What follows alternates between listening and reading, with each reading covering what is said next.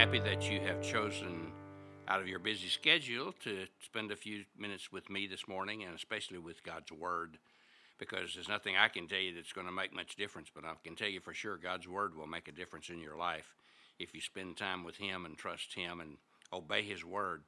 And if we obey His Word, we discover that obedience brings blessing, and it always does, and it's not easy.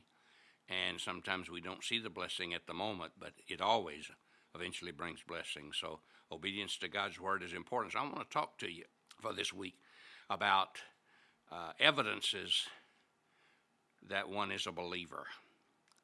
How, what are some things that will show forth that you are a believer? What, what are some of the things that Jesus seemed to reveal that characterized a person who was a believer? And the first two that I want to mention are absolutely essential. I mean, if they're not there, if that doesn't happen, the person cannot be a believer. And Jesus called this the the new birth, or being born again. And whatever we call it, salvation, born again, becoming a believer, becoming a Christian. There are many, many terms that have been used to describe this, but there are many people who define those terms in other ways as well. But Jesus first revealed this truth to a man whose name was Nicodemus. He was a very religious man. He was a Pharisee in that day. They were the most religious people in all of Israel, and he was a member of the Sanhedrin, which was the 70 ruling elders of Israel. So he was prominent, important, and very religious, and a very moral man. But Jesus told him, You must be born again. And Nicodemus, though he kept religious rules, he didn't have reality. And though he was admired as good, he did not have a relationship with God. Let me read to you from John chapter 3. Nicodemus was a Pharisee, now there was a Pharisee named Nicodemus who was a member of the Jewish ruling council. He came to Jesus at night and said, Rabbi, we know that you're a teacher who has come from God, for no one can perform the signs you're doing except God were with him. Jesus replied, Very truly, I tell you, no one can see the kingdom of God unless they are born again. Well, how can someone be born when they're old? Nicodemus asked. Surely they cannot enter a second time into their mother's womb to be born. Jesus answered, Very truly, I tell you, no one can enter the kingdom of God unless they have been born of water and the Spirit. Flesh gives birth to flesh, but Spirit gives birth to spirit. You should not be surprised at my saying, You must be born again. The wind blows wherever it pleases, you hear its sound, and you cannot tell where it comes from or where it's going. So it is with everyone born of the Spirit. How can this be? Nicodemus asked.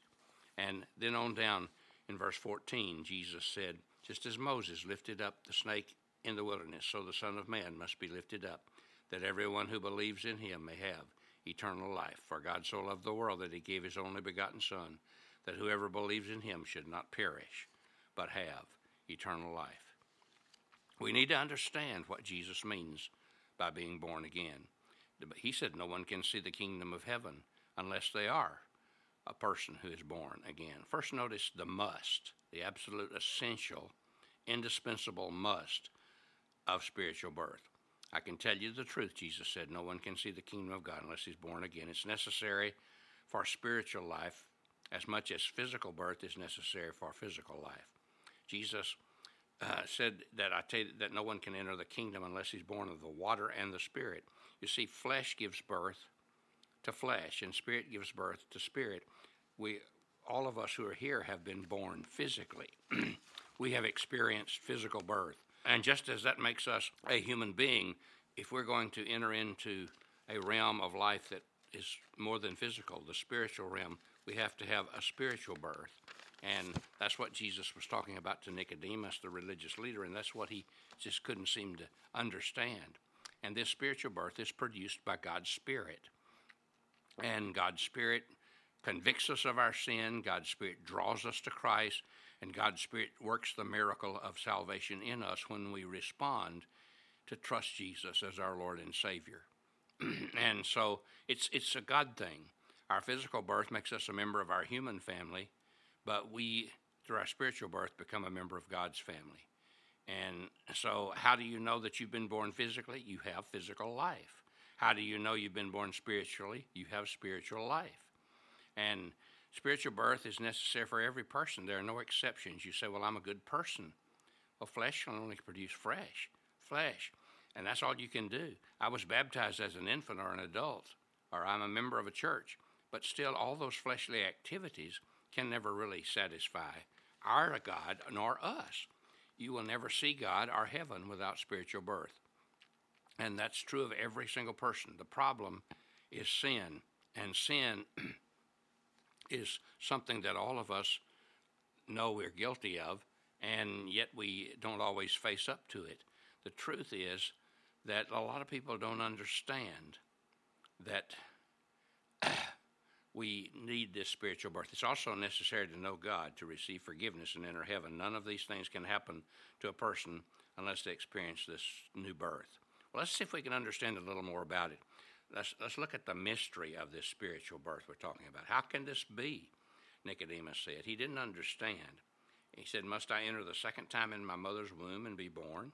Spiritual birth is a mystery because it's a divine work. It's something God does, not something we do. It's not by works of righteousness which we have done. And even physical birth has mystery about it. We cannot birth ourselves, someone else has to birth us. And when they do, we begin physical life. And when we trust Christ, we begin spiritual life. And so that's why it's important for us to recognize that this is God's work in us. A divine work is hard for us to fathom. And uh, I heard about a professor who was interested in spiritual things, but he was having a hard time really believing it. And uh, so he, he uh, he just uh, continued to have problems, and he he could continue to question and continued to study, but uh, one day he began to look at it from a different angle, and he said, "What you've said to me has really challenged me. In fact, if I could fully understand what you've told me, I would become a Christian."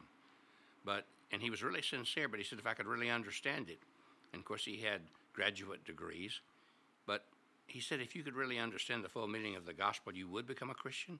The man who was talking to him, John Hunter, said, he said, yes, I would. Well, he said, consider this. I have a friend who's a missionary in the, in the Congo who works among the pygmies.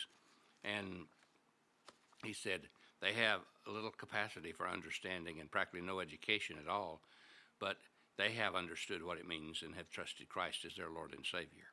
You see, the gospel message is not intended to be hard, it's intended to be simple. Though there's mystery about it, certainly. It's simply, I acknowledge my sins, I see myself as a sinner, God's working on my heart, and I let go and trust Him as my Lord and Savior.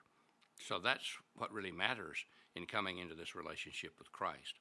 But also, I think it's important for us to see the miracle of the new birth. It's a mystery, but it is also a miracle and this miracle is, amazingly powerful. And we're going to talk about that tomorrow. Hope you'll be with me. God bless you.